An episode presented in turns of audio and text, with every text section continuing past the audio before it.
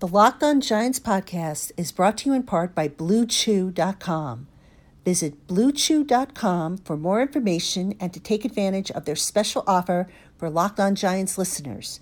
Enter the promo code Locked On at checkout to get your first shipment for only $5 shipping and handling. That's B L U E C H E W dot com. BlueChew.com.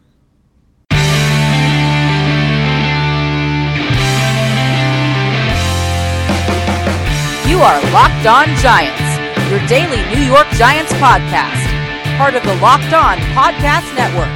Your team every day.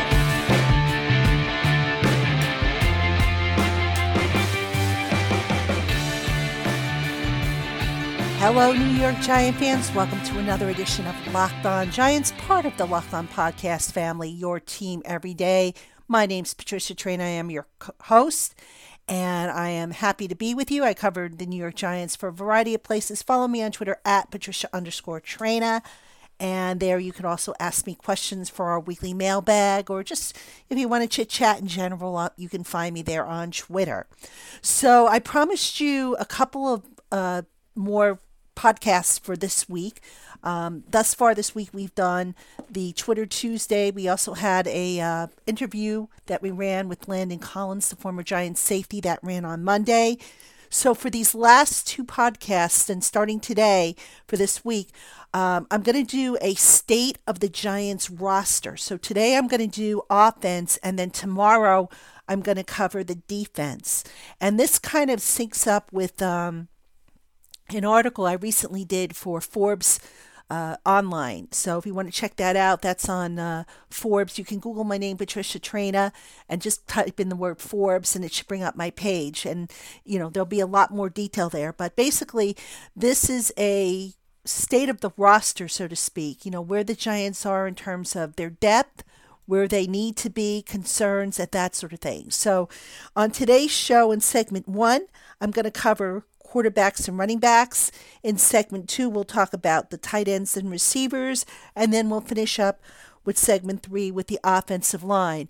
Then on tomorrow's show, we'll just do all the defensive positions, a couple of X factors, uh, touch a little bit on special teams, and then we'll call it a week for the week.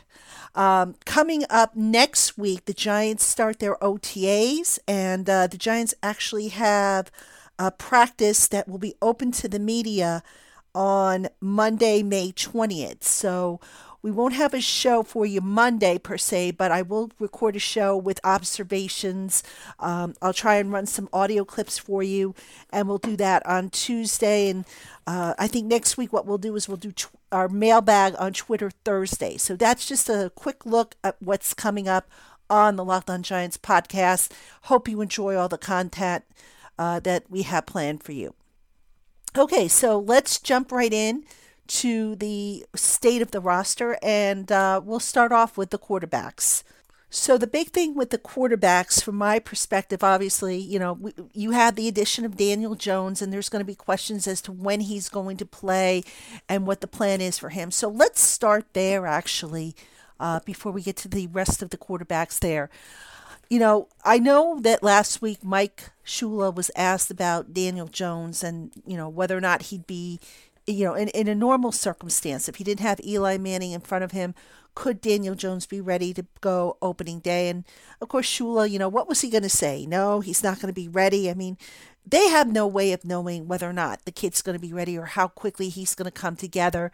You know, just too soon right now in the whole process for that. But with that said, you know Daniel Jones and uh, I have a uh, study by the way. I did I did a uh, article for Big Blue View in which I looked at the core uh, traits that scouts use to evaluate players. But with Daniel Jones I think the biggest adjustment for him is going to be twofold. Number one in college Daniel Jones primarily went with his first read and that led to you know him being able to make quicker decisions you know it was pretty much drop back you know or, or a lot of times he wasn't under center but basically drop back a couple of steps and then boom off to the first read So, one of the things he's going to really need to get used to, in addition to the speed of the game at this level, is he's going to have to learn to work through multiple progressions.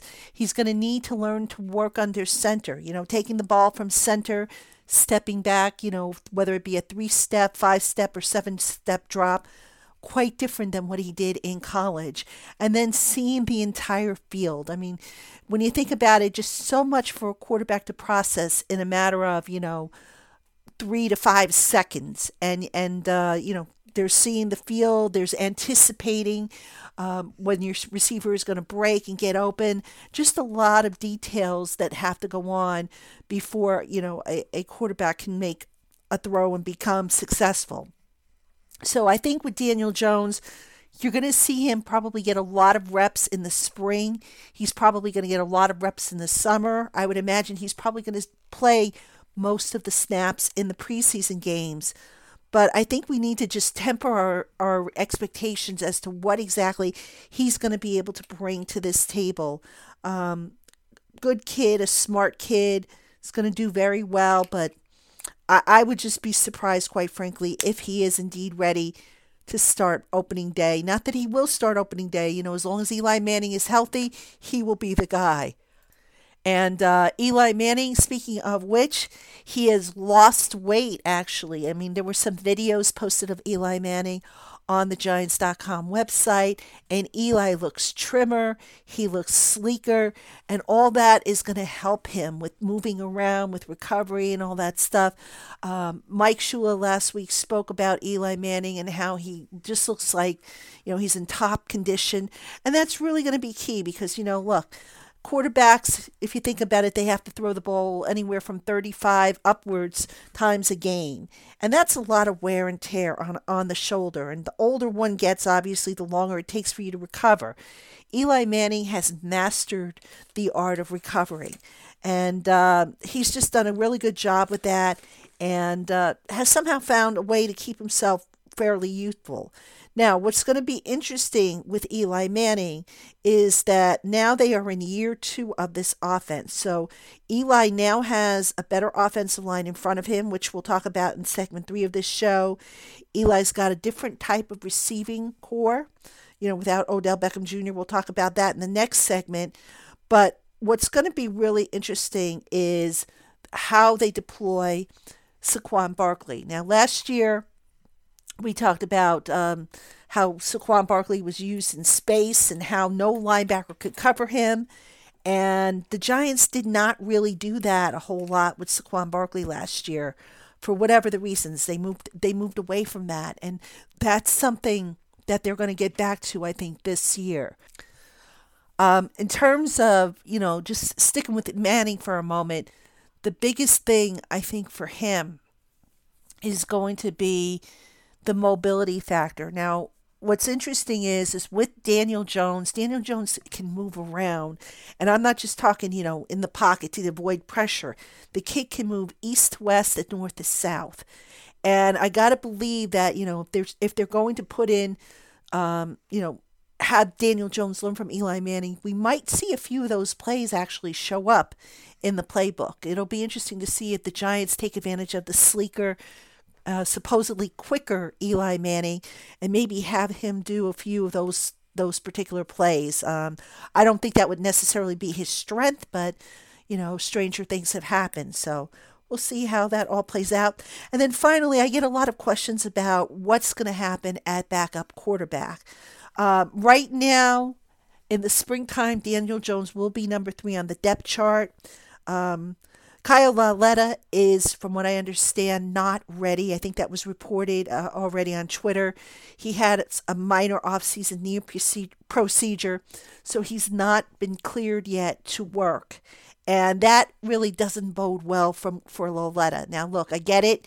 You know, you have to take care of injuries, you have to get them fixed, but when you are on the cusp to begin with, the last thing you, you can have or you can afford to do is miss time in, during the spring, especially, you know, when the offense is supposedly evolving to the next level in this year, too. So it's early, but um, it, it's going to be interesting because the Giants brought in this kid, C, um, Eric Dungey from Syracuse. I think he's if he makes the roster, he's going to probably more be more of that Taysom Hill type of of uh, player. You know, it remains to be seen if they are going to be able to accommodate a roster spot for him. Um, you know, that might be a luxury pick, but we'll see. But uh, I think if you were to ask me right now how I see the quarterback situation playing out, Eli is going to be the starter for as long as that team is competitive. I think his backup, his primary backup in the beginning, will be um, Alex Tanney until Daniel Jones advances a little bit more. And then you might see, you know, Jones jump ahead of uh, Tanney on the depth chart. And I'm just curious to see if they can fit Dungey onto the roster, you know, in that Taysom Hill type of role. Um, that might be a luxury, you know. It's it's going to depend on the injury situation. So we will see if that uh, if they're able to fit him in. All right, let's talk about running backs now. You know, Saquon Barkley, he's going to be the guy again. But you know, if the if there was one thing that the NFL learned last year from the Rams is that you've got to have two solid running backs. You know, the Rams last year with with Todd Gurley having some injury issues. You know, they they they had C.J. Anderson and they didn't really miss a beat. The Giants have candidates who could potentially be, you know, the, the Robin to, to Saquon Barkley's Batman. However, they need them to step up. They need one of those guys to step up. Now, I am impartial. I, I kind of like Wayne Gallman for that uh, role. I think Wayne Gallman is very underrated. I think he can he can handle all that um, and and do just fine. But he's going to have some competition. The Giants signed former Cowboys running back Rod Smith, who, by the way, had a really good game against the Giants last year in that week 17 game when Dallas rested all their starters. And, you know, when I saw that, folks, I got to be honest with you, I had shades of, uh, I had memories of, of the Giants signing Rashad Jennings, who had a really good game against them. And, uh, you know, when he was with Oakland. And not that, you know, Rashad Jennings was a bad player for them. He, he wasn't, but to me to to if, that's the only reason why you're signing a guy because he you know had a really good game against you that to me is not a good enough reason to bring a guy onto the roster.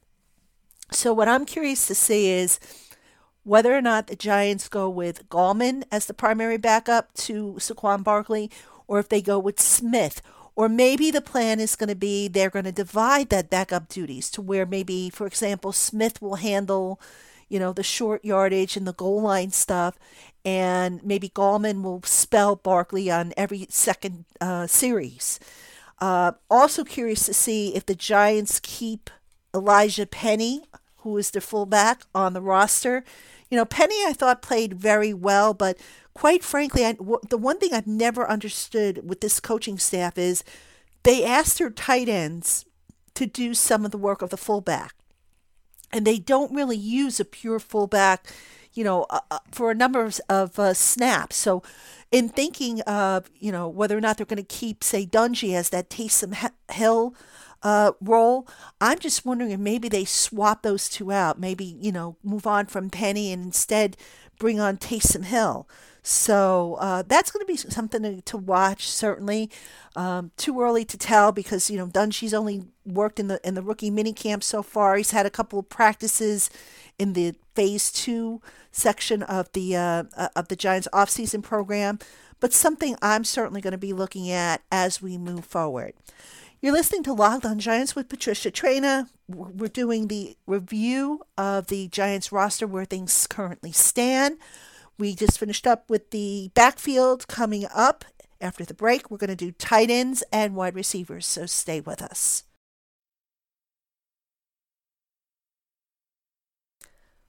Welcome back to Locked On Giants, segment two. You're with Patricia Traina, and we are doing a state of the New York Giants roster. Today we are doing the offense. In tomorrow's show, we will do the defense. So hope you continue to enjoy it.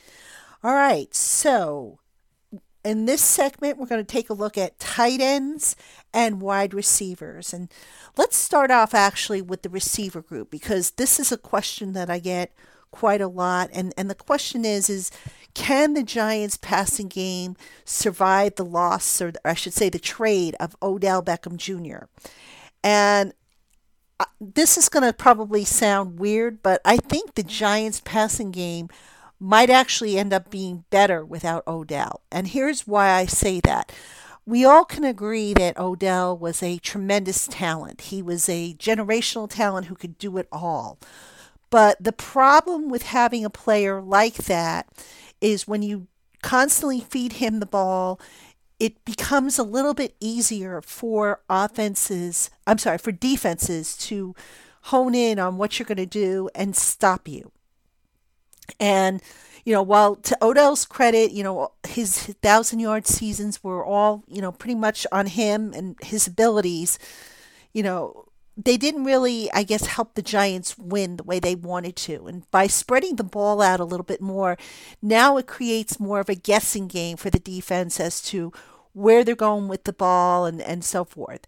Um, so I just think that you remove a guy like Odell even though again he's a tremendous talent, now you leave it up to uh, to guess who's going to get the ball or who's going to be featured in that week's game plan. And if you think about it, and I know some of you are going to, you know, write to me and say, "Why are you comparing, making this comparison?" But this is exactly what the New England Patriots do.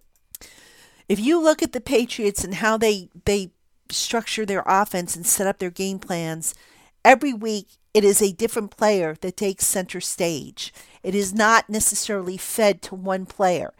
And that's something that the Giants really haven't done a whole lot of since, you know, the last couple of years or so, since Odell really, you know, since his star really took off. And, you know, it, it's a double edged sword. You always want to have, you know, a receiver who can break it open, who can do everything, who can be that threat. But the, as we've seen, when that threat now comes out of the lineup for whatever the reason, now you have to compensate. You have to find ways to make up for that production. And I want to make it clear I don't think that the Giants are ever going to fully replace Odell's production. But what they are going to try and do is they're going to try and spread it out amongst, you know, the different receivers Golden Tate, Sterling Shepard, Corey Coleman, Darius Slayton, and so forth. Now, speaking of uh, Golden Tate and Der- um, Corey Coleman, Golden Tate is interesting because a lot of people say, well, he's actually, you know, skill wise, a replica of Sterling Shepard. And in a way, that's not, you know, I, I don't necessarily agree with that, but um, even if they do have some overlap in what they do well, again, it gives now the quarterback an option to go in different ways, different directions. In other words, it's not always going to be okay. He's dropping back the pass. He's going to throw to, you know, say for example, Sterling Shepard. So sometimes that's not a bad thing. And also for injury purposes, you know, now there's not going to be that drop off. I don't think if God forbid, you know, Tate or or, or Shepard just can't go in there and, and do their thing. Corey Coleman is is a player that I'm very interested to see how he comes along. Now, Corey Coleman, um, you know, who started with the the uh, Cleveland Browns, just you know, he he's bounced around the league, and I thought last year when he came in, for what he was able to pick up, he actually did pretty well. Now, it's it's for those who don't know, when a player comes in mid-season it's very difficult to pick up the playbook. It's very difficult to, to play at a high level. Um, you know, there's there's a lot of complexities involved in the playbook, and in, in that you have to kind of understand the whole concept. You have to understand, you know, what what's going on, and you know, it's also a good idea to know what what the roles of those around you are in order to help you better understand how you might adjust and so forth. So, with Corey Coleman, he's coming in and he's he's now going to have a full off season under his belt. And I really think, you know, if he keeps, you know, if, if he keeps the right attitude, works at it, works hard, this kid could potentially be, you know, pretty dangerous for this team. I think he could be actually the um, what's the word I want? The um, under the radar guy who's going to really come up and, and surprise a lot of people with his production.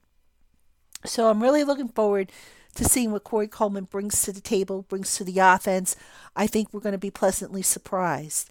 Last guy I want to talk about uh, on the receivers is Darius Slayton, um, the draft pick. Slayton is a guy who, you know, if, if you're asking him to, to run vertical routes, you know, spread the defense out a little bit, that's your guy right now. Now, what I'm concerned about with Slayton, and we kind of saw it in the rookie minicamp, are the concentration drops. I mean, at times, Slayton, you know, as I've said before on this program, just would not either get his hands all the way up to maximize his catch radius or, you know, he might he might just go to turn and run with the ball before he secured it. I think if Slayton can clean all that up as you know in the coming weeks, coming months, I think the Giants are going to really have something there with him, you know, as as far as having a, a, track star, what I call a track star uh, receiver, a guy who can take off along the sidelines and really just take the top off of the defense. So I'm looking forward to seeing what he brings to the table. And um, as for the rest of the receiver corps, pretty much the same as last year. I, am pretty sure you know you're not going to see a lot of those guys back. Um, but uh, going to be some good competition there for the, like I said, the the fifth, and if they decide to keep six, the sixth uh, receivers position position. So um, that's a battle. You know, the receiver battle is always a fun one to watch, and this year is certainly going to be no different. Now, tight ends.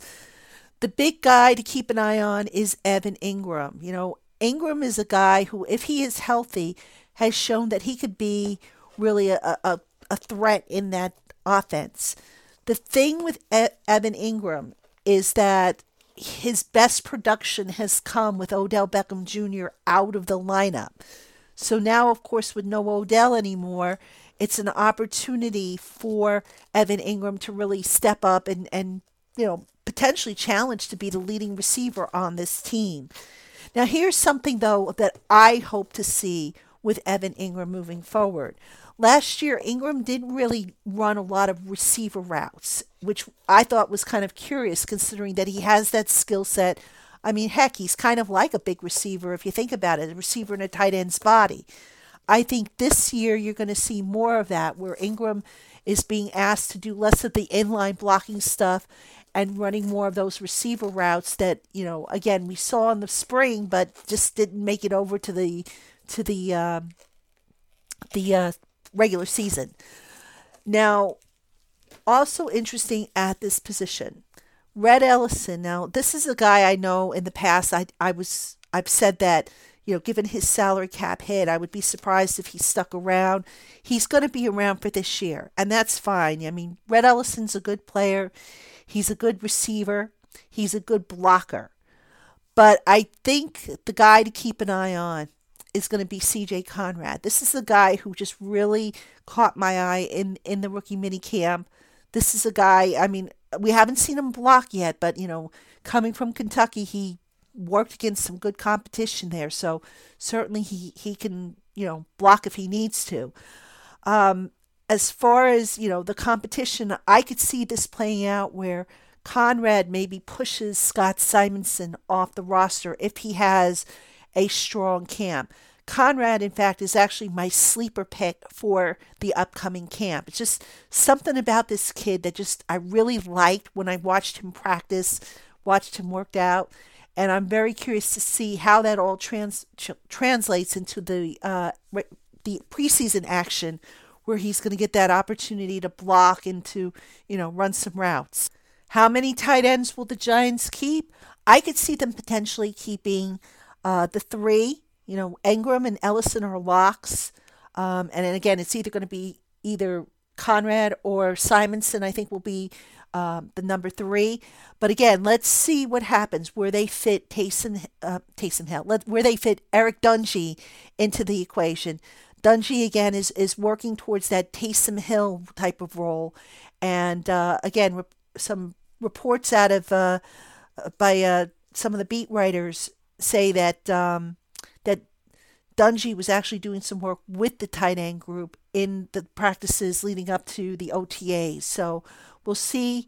We'll get our first look at him probably in the tight end with the tight ends um, when the OTAs open up on Monday. The first OTA on Monday will be open to the media, and I of course will be there, and we'll have all the observations and whatnot for you.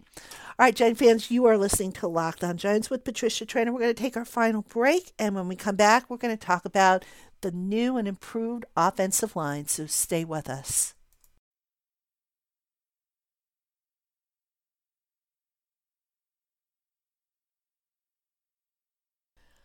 Welcome back to Locked On Giants, segment three. You're with Patricia Traina. Really do appreciate you listening to the program. And we are in the middle of breaking down the Giants roster, some of the highlights of where the Giants roster currently stand.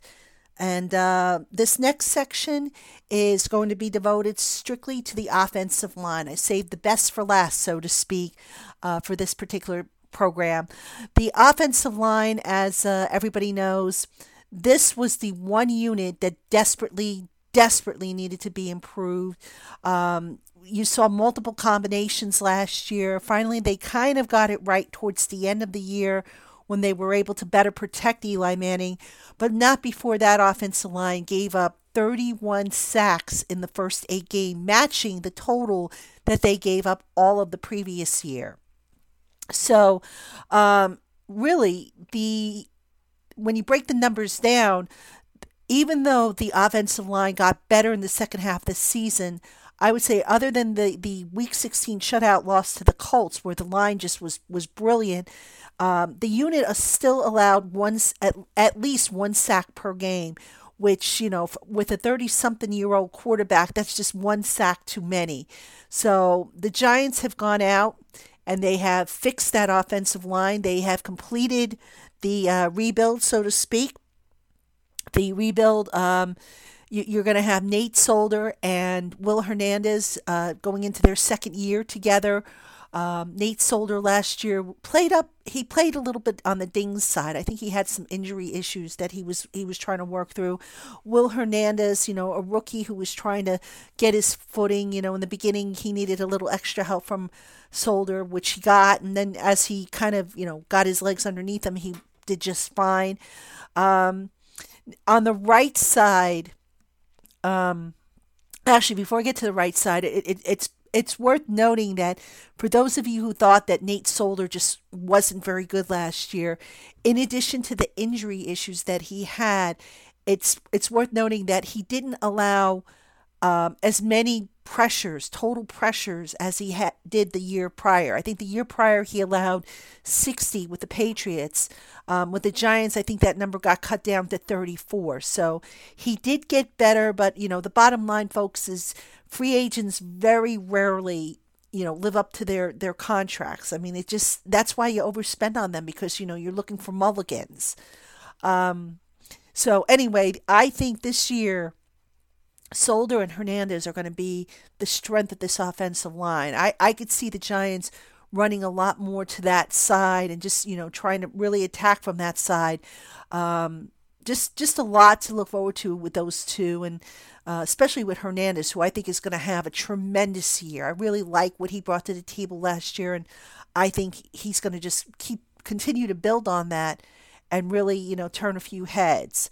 All right, so let's talk about the right side of the offensive line now, because that was the side that needed to be upgraded. The Giants made the decision not to keep Jamon Brown, who went to Atlanta. So instead, they are plugging in Kevin Zeitler, who is Pro Football Focus's top rated guard at right guard. Um, Zeitler, of course, obtained in the Olivier Vernon trade, which, by the way, for those of you who are anti Gettleman, you got to admit, you got to give Gettleman his props there that he was able to move that contract and get something in return and not just, you know, anything, but a solid player in return. That was just brilliant on, on Gettleman's part. So, got to give him props for that. Um, then, of course, the Giants signed Mike Remmers.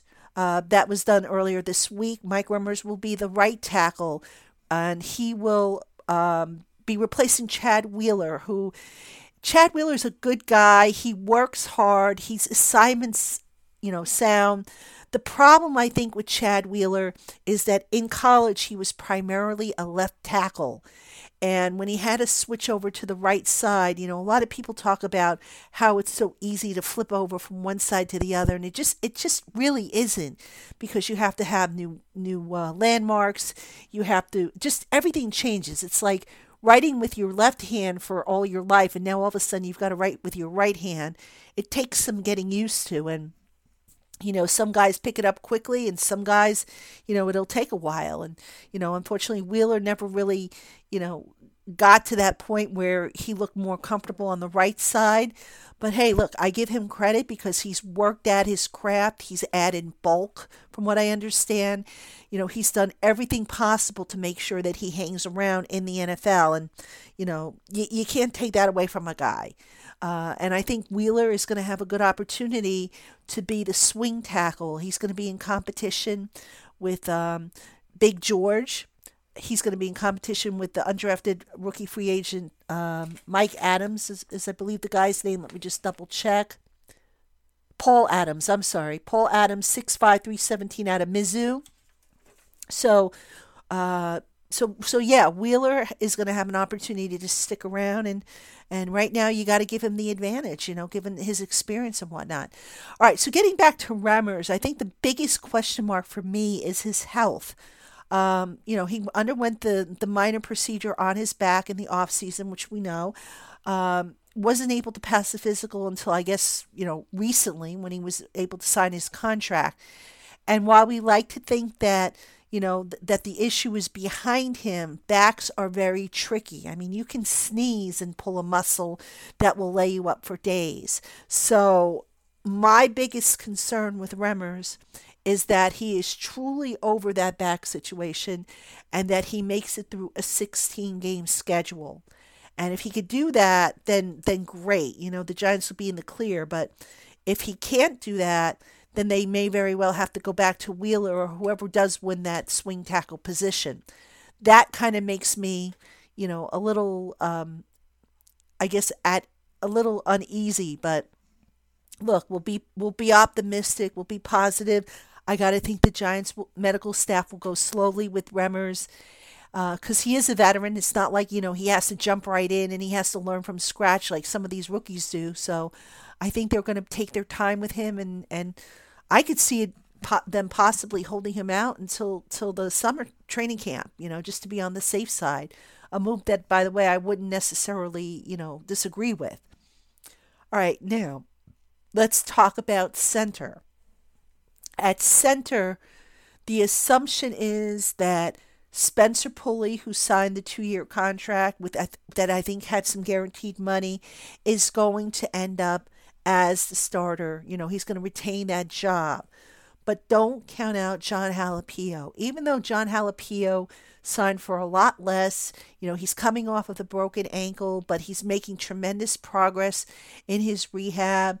You know, the Giants like him. You know, he's got the size, he's got the, you know, the meat to play on that that position, and he certainly has the intelligence. Now, Pulley from what I understand, has added bulk himself. So, you know, if we're talking about size, Pulley is supposedly gotten bigger and stronger after, you know, spending the off season in the weight room. So I think there's going to be a competition there. I don't know that Spencer Pulley is necessarily going to be the, you know, be the long term guy.